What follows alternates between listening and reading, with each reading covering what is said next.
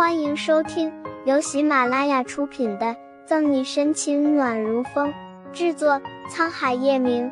欢迎订阅收听。第五百九十七章，开除警员不是我说了就算的。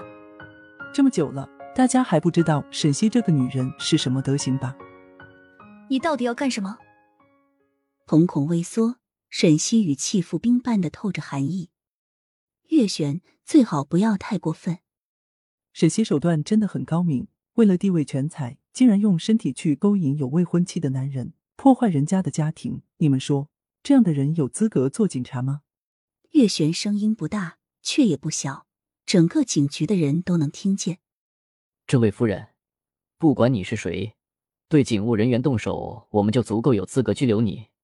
若是你再在这危言耸听，那我不介意让你去拘留所待两天。听见动静出来的张琪把沈西护在后面。哟，沈西，这又是你的第几个男人？孰料岳璇压根没把张琪的话放在心上，话说的越过分。张队说的对，沈队是什么人，我们很清楚。你在胡说八道，信不信我们告你诽谤罪？就是，我从第一天进警局就很佩服沈队的做事能力。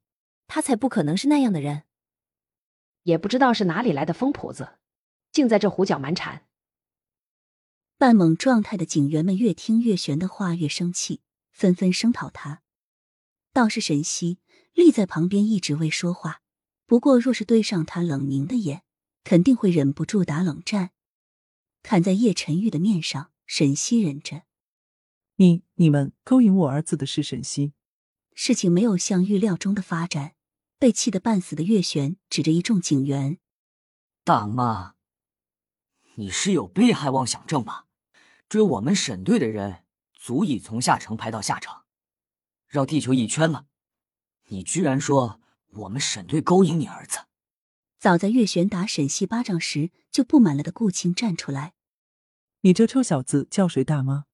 气得头晕脑胀。月璇的胸口快速的起伏不停，目眦欲裂。大妈，你也别生气，他说的没错。如果硬要说勾引，我们还想说是你儿子勾引我们沈队呢。向来严肃的方初明也忍不住出声：“如果你要看不惯我们沈队，可以装瞎吗？”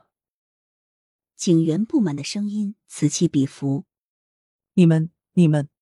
月璇心跳加速，浑身颤抖着。如果不是管家在旁边扶着他，只怕早就摔倒在地了。和刚才的气势汹汹相比，现在的月璇势单力薄。他没想到警局的人会这么帮着沈西，怎么回事？在办公室看戏看的差不多，杨局才慢悠悠的走出来。在看见沈西脸上清晰的五指山时，杨局的脸沉了下来。事到如今，月璇还有脸来这儿闹？杨局。作为纳税人，我要求你开除沈西。他是一个不合格的刑警，私生活相当凌乱，个人行为非常不检点。见到杨局，月璇的脸色才好一点。月璇语气咄咄逼人，根本就没有跟人商量的余地，完完全全就是命令。夫人，开除警员不是我说了就算的，更何况还是刑侦队队长。杨局带着官方的笑，四两拨千斤。开除警员不是他这个局长说了算，也不是月璇一个无关的人说了算。再说，撇开其他，沈西的工作能力，警局的人看在眼里，大家都是认同的。怎么，杨局这是要和我作对了？月璇目光投向杨局，折射着威胁。月璇的意思是，杨局在和他作对，也就是和叶家作对。其他人不知道月璇身份。杨局还能不知道吗？只不过他若是看身份办事的人，今天也不会坐在下城警局局长的这个位置上。呵呵，沈西啊，沈西，你的手段还真是不一般呐！之前是我低估你了。月璇不怒反笑，痴痴望着沈西。都说上梁不正下梁歪，你行事作风如此下贱不堪，怕你父母也好不到哪里去吧？被气愤冲昏了头脑，月璇毫无顾忌。想到什么说什么。本集结束了，不要走开，精彩马上回来。